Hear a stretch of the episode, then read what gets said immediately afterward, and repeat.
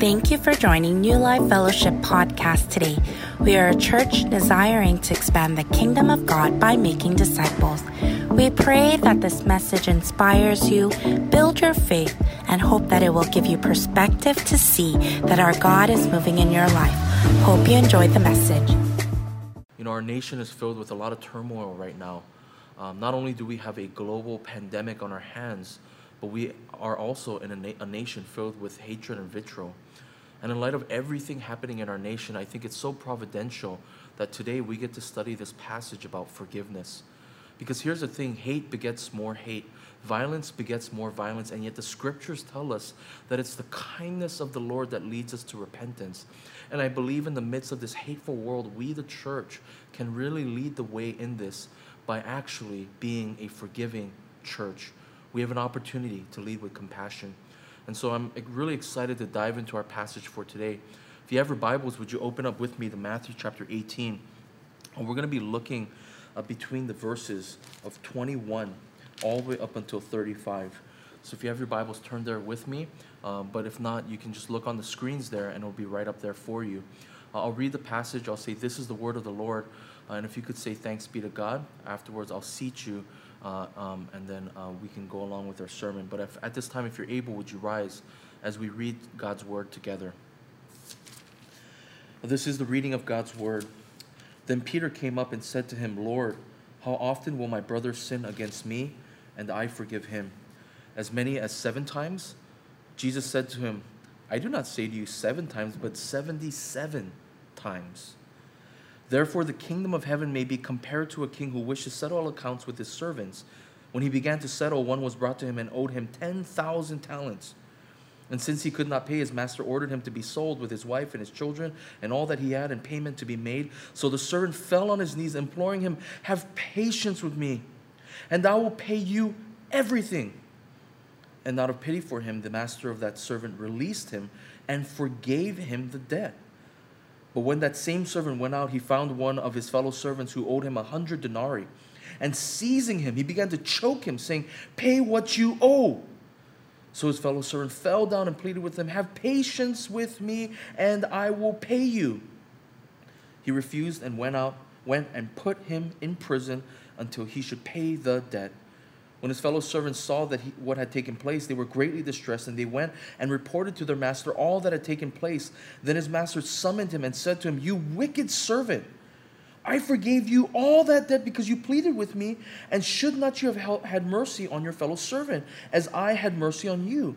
And in anger, his master delivered him to the jailers until he should pay all his debt. So also my heavenly Father will do to every one of you if you do not forgive your brother from your heart. This is the word of the Lord. Let's go ahead and let's pray. Uh, Father, we pray, God, that this difficult message, God, that we have prepared, that the Holy Spirit would open up our eyes, open up our hearts to really hear and listen. Lord, may we wrestle with this text today. Lord, this text has many hard things for us to learn. But God, we pray that you would be with us, opening up our hearts, softening our hearts. May we have a heart of humility and not pride. Lord, may you teach us now. May we learn and submit ourselves to you. In Jesus' name we pray. Amen. Amen. Well, today we have three points as we normally do. And our first point is the difficulty of forgiveness. It's the difficulty of forgiveness. Our second point will be the benefits of forgiveness. And finally, our third point will be the act of forgiveness. So let's go ahead and dive into our first point uh, the difficulty of forgiveness. You know, have you ever uh, had one of those moments where you receive the gift from someone, uh, you don't know how much the gift costs, and so you go and you Google the item, the gift, and you end up finding out that it actually costs, costs quite a bit of money. And in that moment, you might feel a mix of emotions. You might feel bad that someone would actually sacrifice so much money just for you. Uh, and at the same time, you might actually feel special uh, because uh, they loved and appreciated you in that way. And that actually happened to our family very recently. You know, it was my wife's birthday back in May, and uh, my sister in law went ahead and got my wife uh, this cooking pot. And I thought, well, it's just a cooking pot, there's nothing a big deal about it. But then I Googled it and I found out that it was a particular type of pot that costed about three to four hundred dollars. And in that moment, I felt exactly what I said, which is I felt kind of bad, but at the same time, I felt, wow, tremendously special that someone would buy a gift like this for my wife.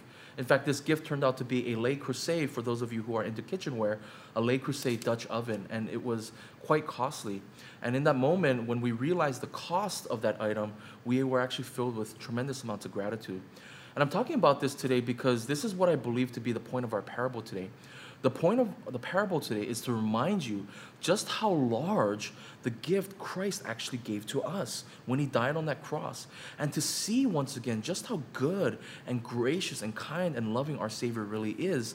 Because I think as Christians, oftentimes, we actually forget the price tag of what Jesus paid for us. And it's time, often now and again, that we have to Google that price, search that price once again, and remind ourselves of how costly that gift really is.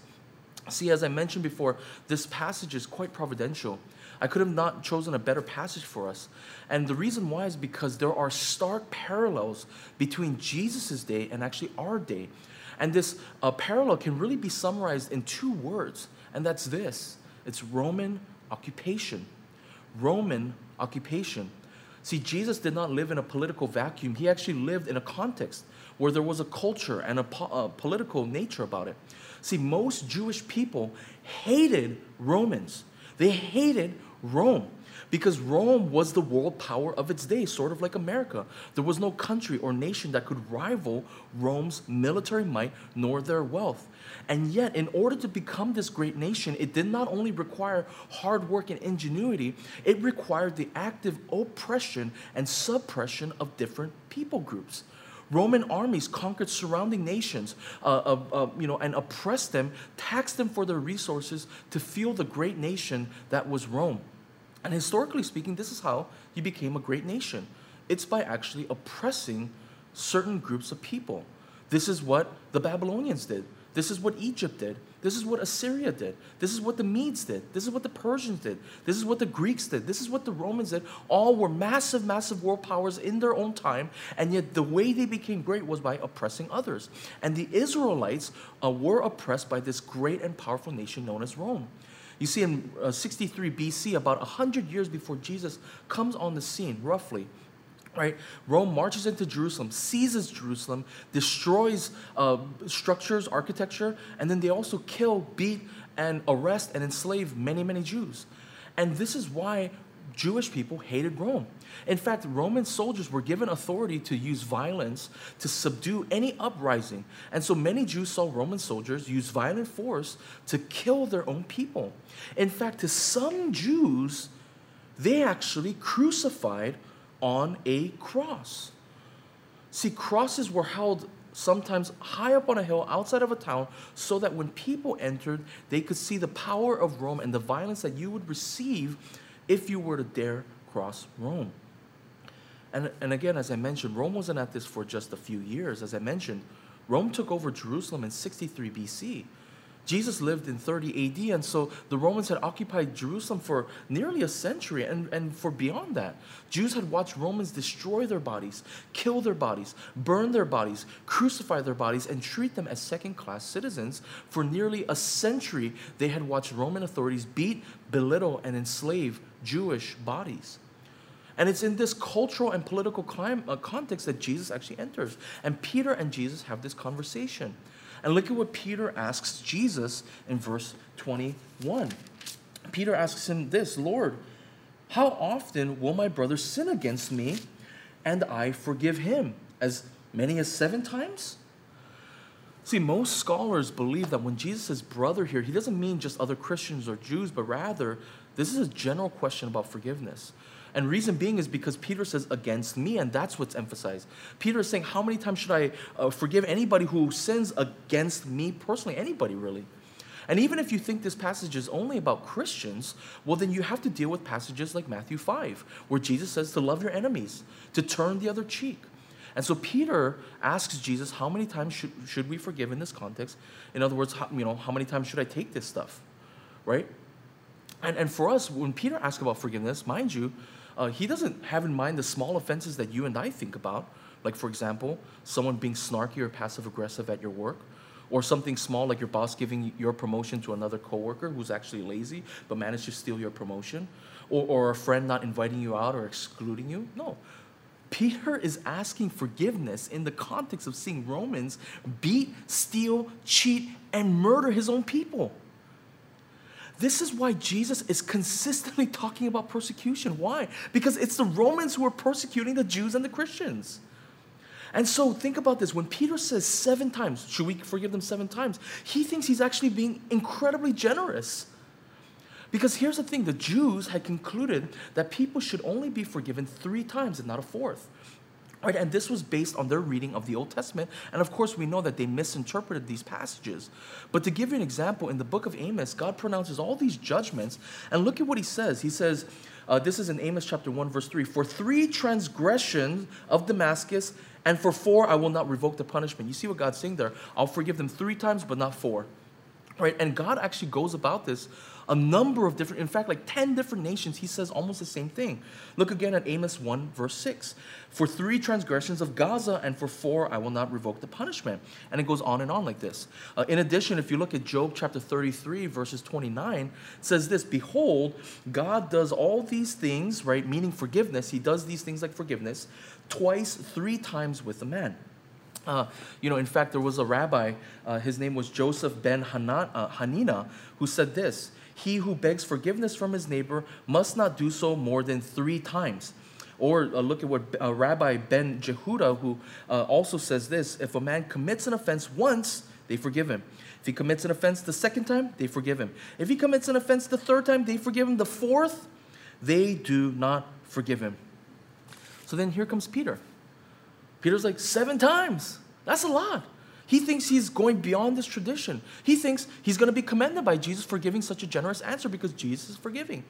And yet, look at what Jesus responds to him in verse 22. Jesus said to him, I do not say to you seven times, but 77 times.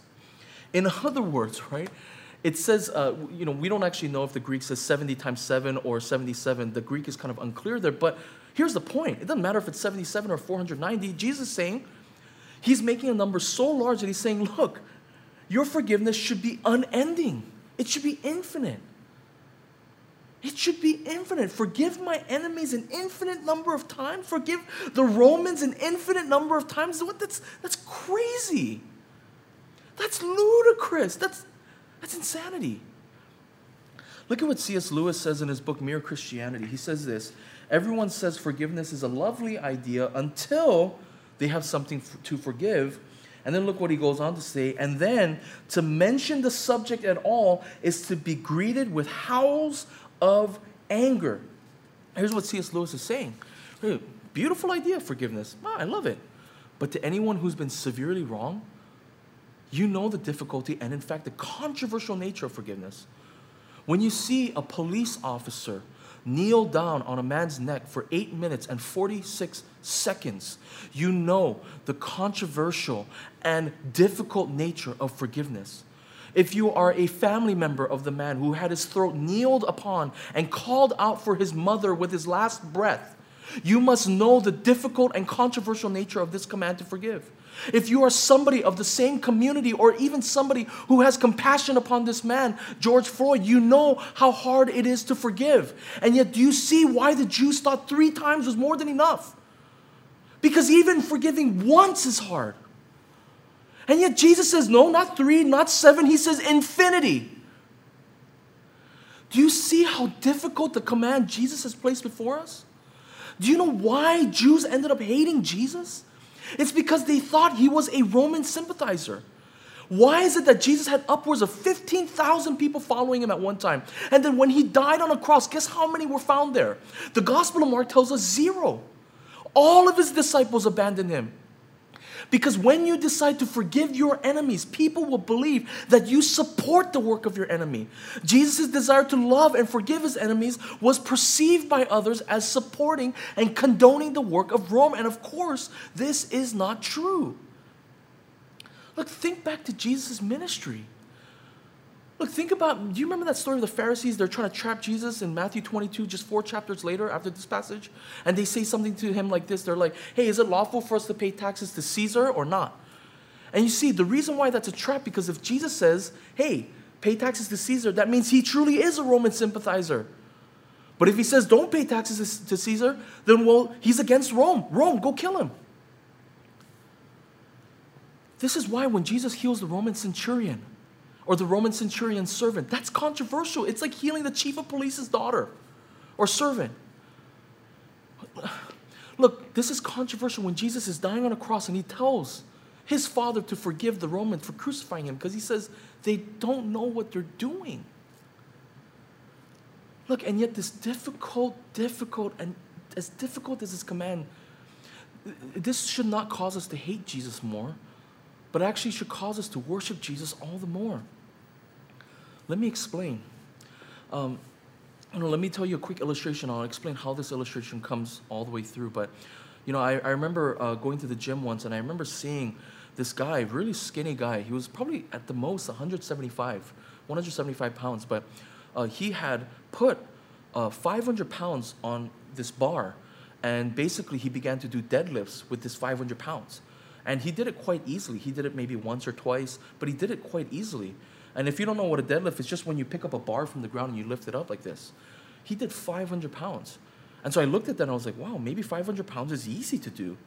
And so guess what? After he left, I went over and I tried to do 500 pounds myself. And guess what happened? I almost nearly hurt my back. I tried to lift up the 500 pounds, I couldn't do it.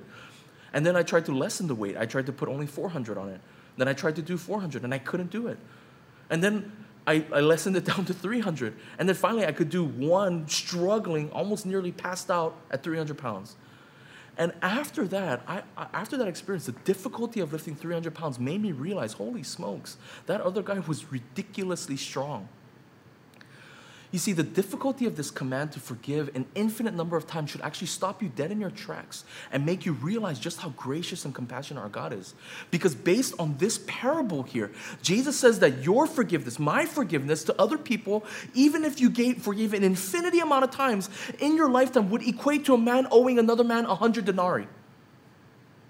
But the sins you and I have committed against God and the amount you and I owe Him are like a man who owes a king 10,000 talents. Do you know how many denarii go into a talent? 6,000 denarii go into one talent.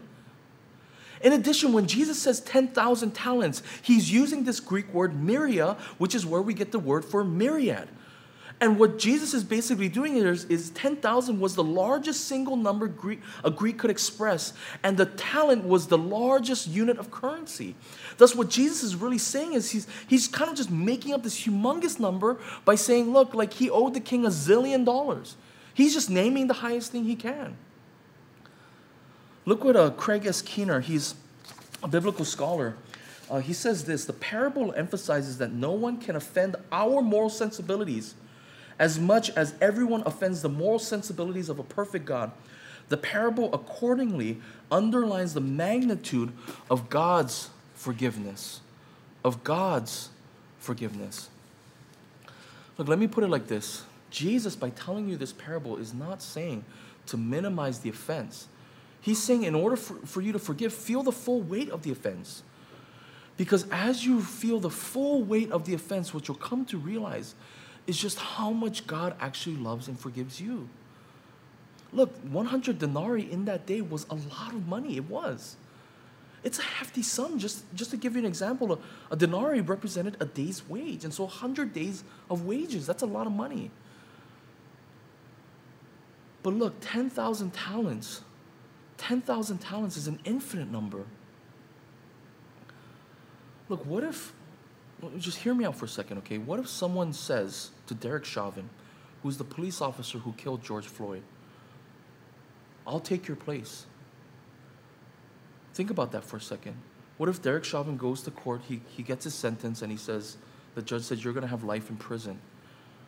And somebody stands up and says, You know what, Derek Chauvin, I want you to go and live a good life. I want you to buy a home. Here's money. Here's my inheritance. Here's everything I have.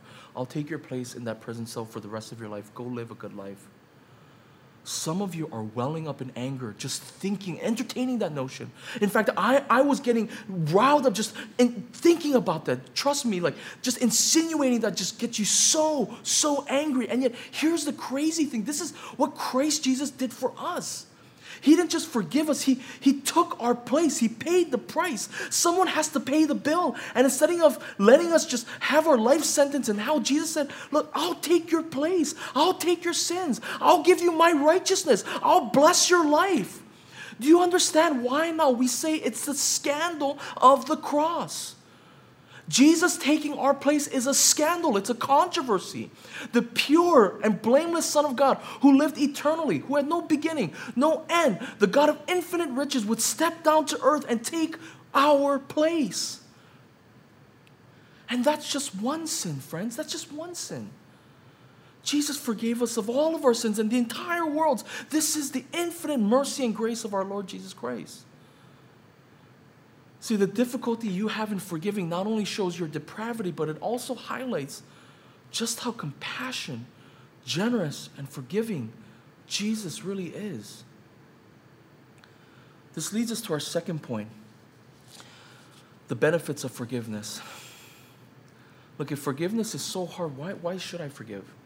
Why should I forgive? If it's so hard, if Jesus forgiven me, why should I forgive? And there's really two subpoints under this one, and I want to highlight them now. The first is because it reveals that you understand the love of Christ, and the second is because it'll free you. But let's tackle this first one because it reveals that you understand the love of Christ.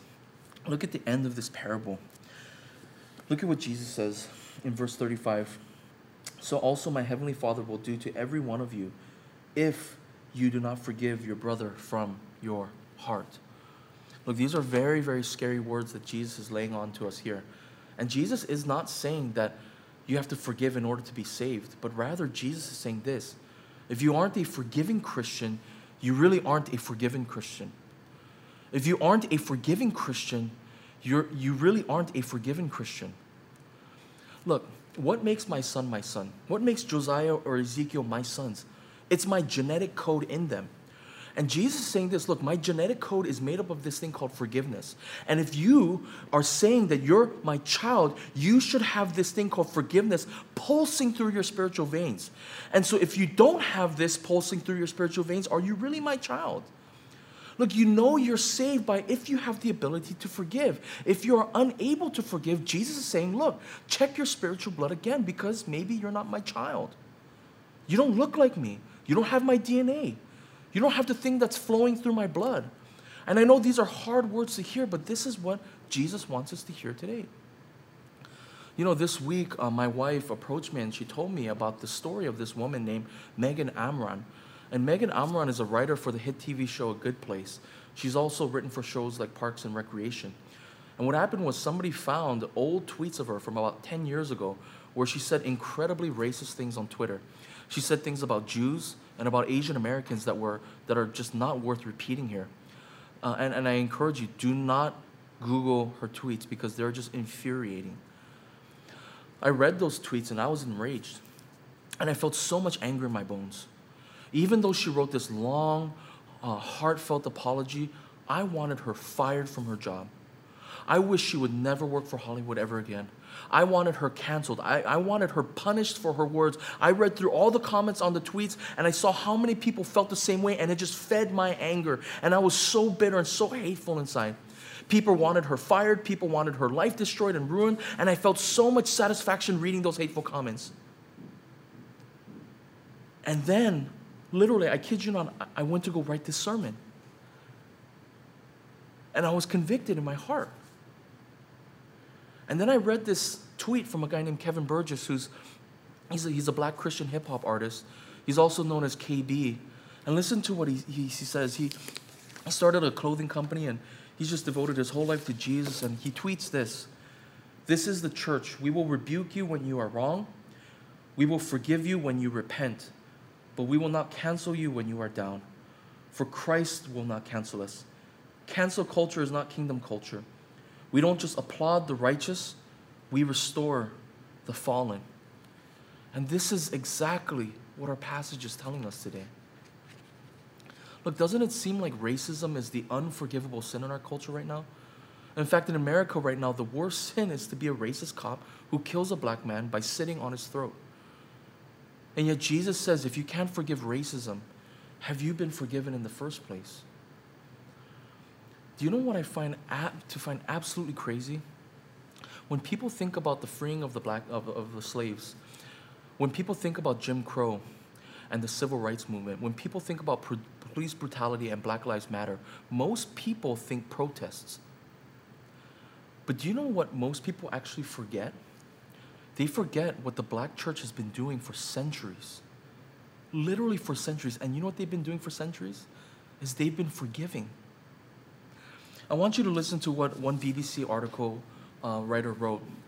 He said, frequently, African American communities have responded to terror by expressing compassion and forgiveness to the perpetrators of terror and have often invoked their Christian faith as the ideological foundation for their acts of forgiveness. Following the attack on Emanuel AME Church in Charleston, South Carolina, by Dylann Roof on 17 June 2015, that killed nine African American parishioners, the family members of the victims also told Roof that they forgave him. Roof has never admitted any remorse for his killings. It's the black, it's the black church that, that's called on its congregation members to forgive their white slave owners, even though they were used and abused and even lynched and killed. It's the black church that has consistently forgiven America, even though they were separate and yet unequal. It's the black church that consistently called their members to forgive America for their redlining practices. It's the black church that forgave Dylann Roof. Dylann Roof came into a black church in Charleston, South Carolina, shot it up. Nine, nine people dead, cold blooded killing. Never had a single ounce of repentance, and this church came right out and forgave him. It's the black church that forgave Amber Guyger. Do you remember this? Do you remember this? On September 6, 2018, one of the most tragic, horrific things happened. Amber Guyger comes home one day after a long day's work. She's a Dallas police officer. She's 31 years old. She goes into her apartment. She sees a black man there. She gets scared. She shoots, and he shoots him dead only to find out that she was not in her own apartment. She was actually in his apartment. She had missed the, the, the apartment. And she killed this man cold blooded in his own home. And yet, what's crazier is that at his trial, at his trial, his name was Botham Jean. His brother, Brant Jean, was on the stand, was on the stand at the end of her trial after she had been sentenced 10 years to prison. And her brother, Brant Jean, basically comes out and says, I love you, I forgive you, and I wish that nothing bad would happen to you. And he says, I wish you would come to know the loving, the loving nature of Jesus Christ and his forgiveness. And he preaches the gospel to her. And then the judge, who was a black woman, came down and also forgave her and hugged her and gave her a Bible and preached the gospel to her. The black church in America has actually been forgiving an infinity number of times, and they've been showing themselves. They've been showing uh, to the world that their hearts have been made alive by the forgiveness of Jesus Christ. Your forgiveness will actually show that Christ's forgiveness is really alive in your hearts. Look, here's a second benefit. Second benefit is that you will be free. You will be free. Look at verse 34. And in anger, his master delivered him to the jailers until he should pay all of his debt. There's an irony to this story. The servant imprisons the man who owed him a hundred denarii, but ends up himself in prison. The king ends up finding out that this man did not forgive his own servant, and so then goes back and imprisons him in jail. And what Jesus is telling us here is that unforgiveness doesn't simply punish the other, it actually imprisons you in a world of suffering. Let me say that again. What Jesus is telling us here is that unforgiveness doesn't simply punish the other, it actually imprisons you in a world of suffering. Your lack of forgiveness will not only imprison you, uh, will not only imprison the other, but it will, it will imprison you. It will not give you any freedom. Look, instead of releasing our anger, we hold on to our anger. In fact, we are addicted to our anger you know, there's something strange about anger. And I remember uh, listening to this podcast called The Daily, and they had an episode uh, called The Business of Outrage. The Daily is the New York Times daily podcast where they talk about a certain news story. But one of the podcasts a few years ago was called The Business of Outrage. And in the podcast, they detailed a news organization called Mad World News. And Mad World News is a very strange organization. It started in the basement of these two people in some random home in Kentucky. And this news organization became one of the hottest trending news sites for a while. And the way in which they gained readership was by through this simple philosophy. And this is what they say, and I quote, okay? This is what the owners had said, okay? The more angry the news, the more people will read. They interviewed the owners and they said the more angry the news article, the more people they will read. And they go on to say this people want to read angry news articles. People think they don't want to be angry, but they do. They made somewhere between 100,000 to 200,000 in a single month because of the outrage of anger. People want to hold on to their anger. Although it's painful, although there's tremendous amounts of suffering when you hold on to anger, on another level, it's quite enjoyable for a person to be angry. And you and I love it. We love talking smack about others. We love gossiping and tearing people down. We love venting when in reality we're just simply trashing the other person behind their back. We love stewing in our anger over others. You know, I can't believe they did that. I can't believe they did this. In fact, we, we stew and meditate over our anger for other people more than we actually stew over the words of God. And yet here's the thing, anger will disintegrate you. We think we're punishing the other person, but we are what we're actually doing is we're punishing ourselves. Let me give you a really quick example. You know, Jess and I went on vacation to Hawaii once. This was before all the kids. We rented mopeds, and it was a beautiful day. Who would think that you could fight in Hawaii? Right? There's just tropical paradise everywhere. And yet, guess what? We decided to fight on one of the particular days. We fought the entire day. Why? Because I wanted Jess to ride a moped, and she didn't want to ride a moped. And so we fought, we fought, we fought the entire day. And we wasted the entire day being angry at each other. We wasted the entire day. Even though we were in tropical paradise, we were holding ourselves prisoners because of the hate and the anger that we had for each other that day. Some of you are imprisoned within your own families because you can't forgive your spouse. You can't forgive your roommate. You can't forgive your mom or your dad. You can't forgive your sibling. And so, though you're angry at them, you're imprisoning yourself. And this is why you're so miserable in your marriage. This is why you're so miserable at home. This is why you're so miserable living because you're so angry all the time. You, you can't forgive. And Jesus is offering you freedom. He says, Look, you can be free. Let go and forgive. Look, if you let go and forgive, you'll end your prison sentence. You'll be free. Pay the debt and let the anger go. So, this leads us to our third and final point the act of forgiveness. The act of forgiveness. How do you forgive? How do we forgive?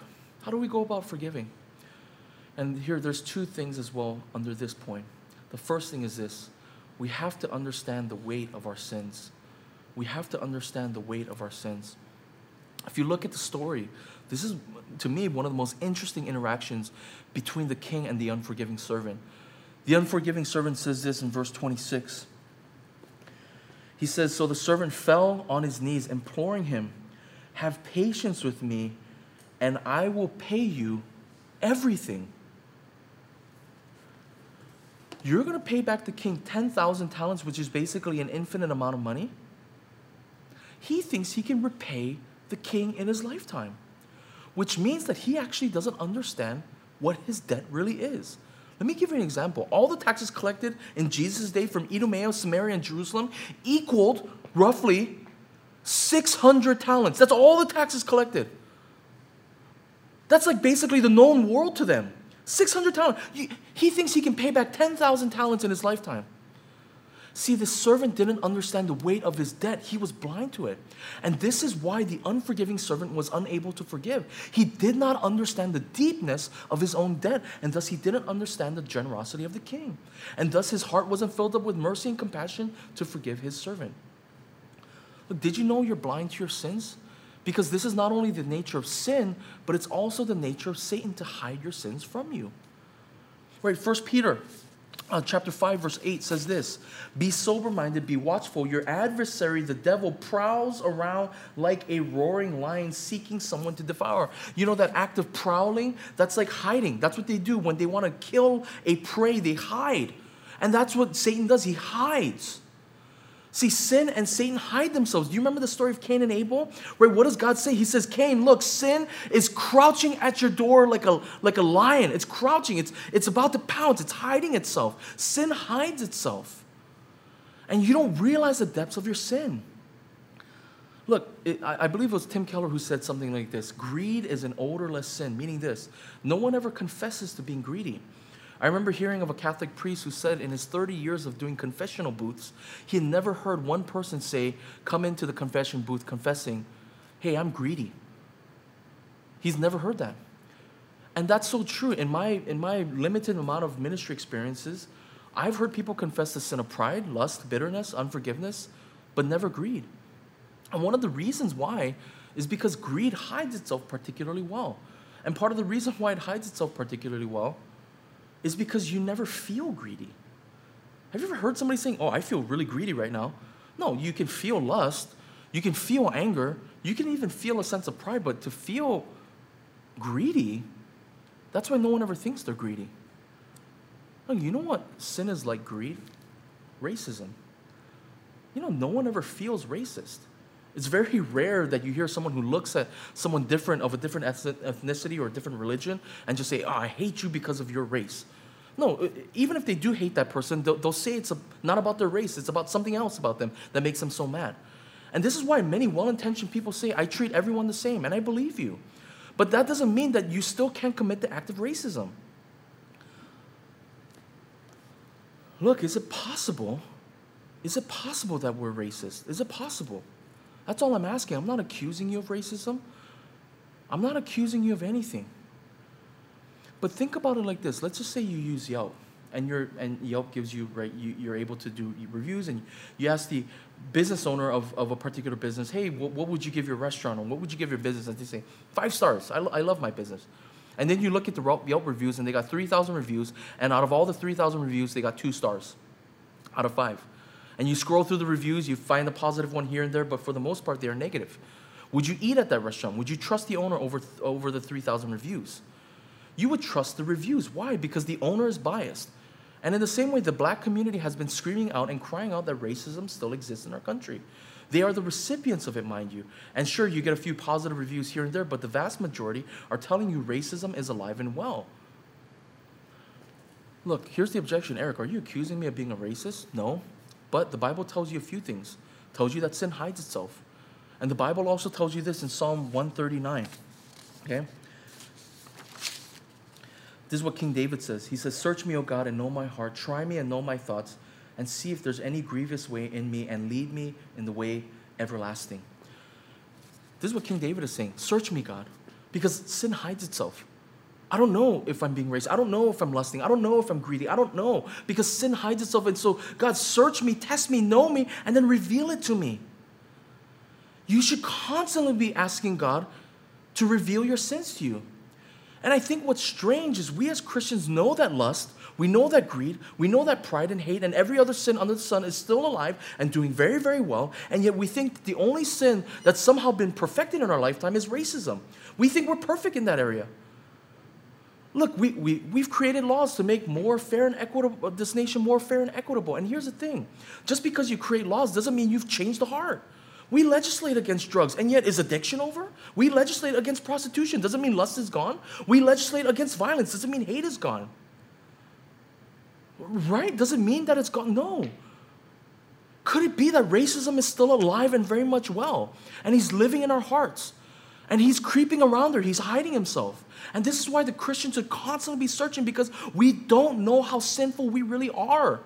And yet, you have to understand the depravity of your sin. You have to understand not only the depths of your sin, but the width of your sin, how far out it goes in your life. You are more sinful than you thought. And this is a Christian doctrine. This is found in our Bibles, friend. And so I'm not saying you're racist, but I'm saying, can you search your hearts? Can you at least begin there? Search your hearts because sin is deeper than you realize. And here's a second thing now. When you begin to realize the depravity of your way, you will begin to understand the grace of God all the more. You will begin to understand the grace of God all the more. as you understand the weight of your sin, you will just understand how much grace and mercy Jesus has for you. You know what's crazy, crazy, crazy about this story? When Jesus replies to Peter 77 times, he's actually referring to a story in Genesis 4. Okay, in Genesis 4, it tells us about this story about this guy named Lamech. And Lamech is the first polygamist on planet Earth. He marries two women instead of one. He breaks God's command to marry one woman, uh, which is outside of God's de- design. And in Genesis uh, chapter 4, it tells us that he murders two people. And listen to what Lamech says Okay, in Genesis chapter 4, verse 23 to 24, he says, Adah and Zillah, that, that's his wives' names. Hear my voice, you wives of Lamech. Listen to what I say. I have killed a man for wounding me, a young man for striking me. If Cain's revenge is sevenfold, then Lamech's is 77 fold. You know Lamech is saying here? You know what he's doing? He's saying, Look, God, you forgave Cain. Because you remember at the end of the Cain and Abel story, God actually, in some sense, forgives Cain by protecting Cain. And what Lamech says is look, you shown Cain mercy seven times, you're going to show me infinite grace and mercy. This man presumes upon the grace of God. He presumes upon the forgiveness of God. And even though he presumes upon the grace of God, guess what happens? God still forgives him. And he still gives to him the grace and the mercy, even though he abuses the grace of God. Guess, do you know who Lamech is? Lamech is the father of this man named Noah. And guess what, Noah? Noah was righteous in the eyes of God, and God saves Noah. He saves the line of Lamech through Noah. Noah, he's the father of Noah. And so when Jesus says 77 times, he's saying, Look, forgive so much. I've forgiven you so much that you will take advantage of my mercy you will forgive so much that people will take advantage of your mercy.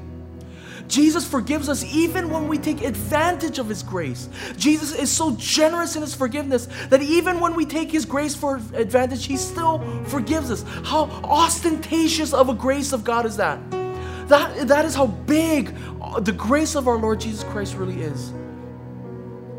And what's even crazier about this story is it's the King who has to pay this humongous debt of 10,000 talents. He can't just forgive it and wave it away. Somebody has to pay the debt. And in the same way, somebody had to pay for the debt of our sin. You can't just forgive it. And that payment was made by the blood of Jesus Christ spilled on Calvary. Jesus Christ gave his life for us and paid that price. He paid the 10,000 talents to forgive us all our horrible and wretched sins.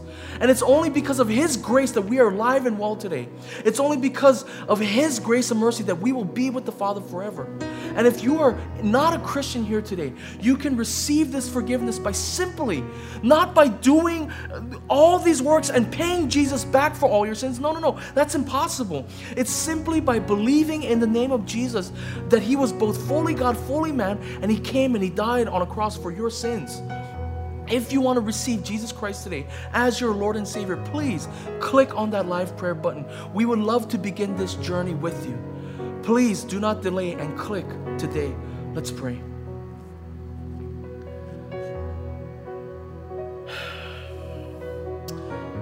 Oh Lord, I know this sounds incredibly controversial, Lord, but Lord, this morning we want to lift up all of the police officers who have been hurt, who have been killed, whose lives have also been ruined, Lord, because of all that's happening in our nation, Lord. And I know, God, that is so controversial, but Lord, we do pray for them.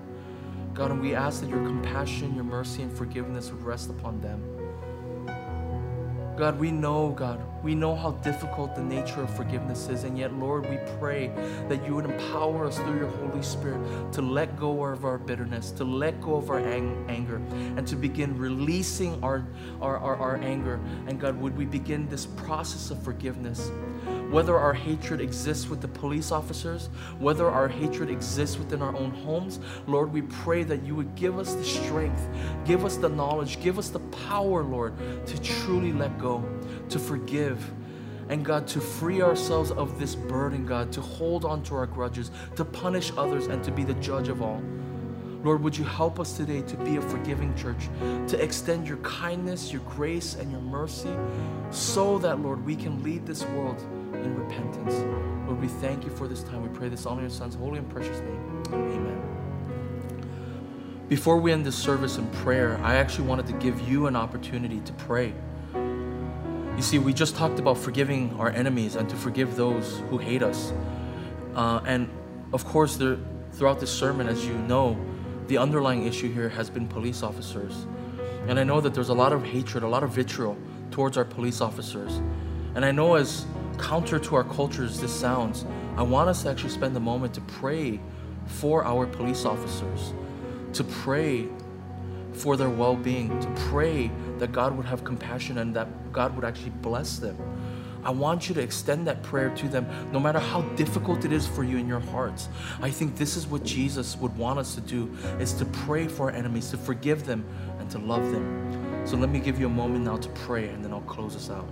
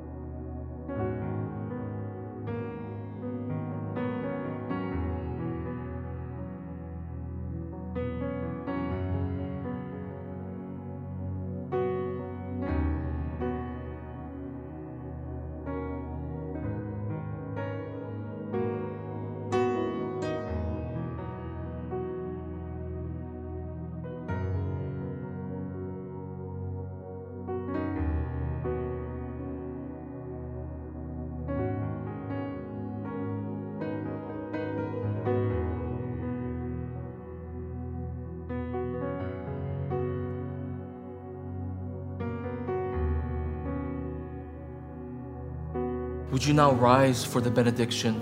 And if you don't know what a benediction is, it just means a really good word. I know this sermon was probably very difficult for many of you to hear, but I want you to leave this place encouraged that the reason why we get to worship, the reason why we get to sing, the reason why we get to even be here today is not because we did anything right, but it's because simply Jesus forgave us. It's because Jesus paid the price for us.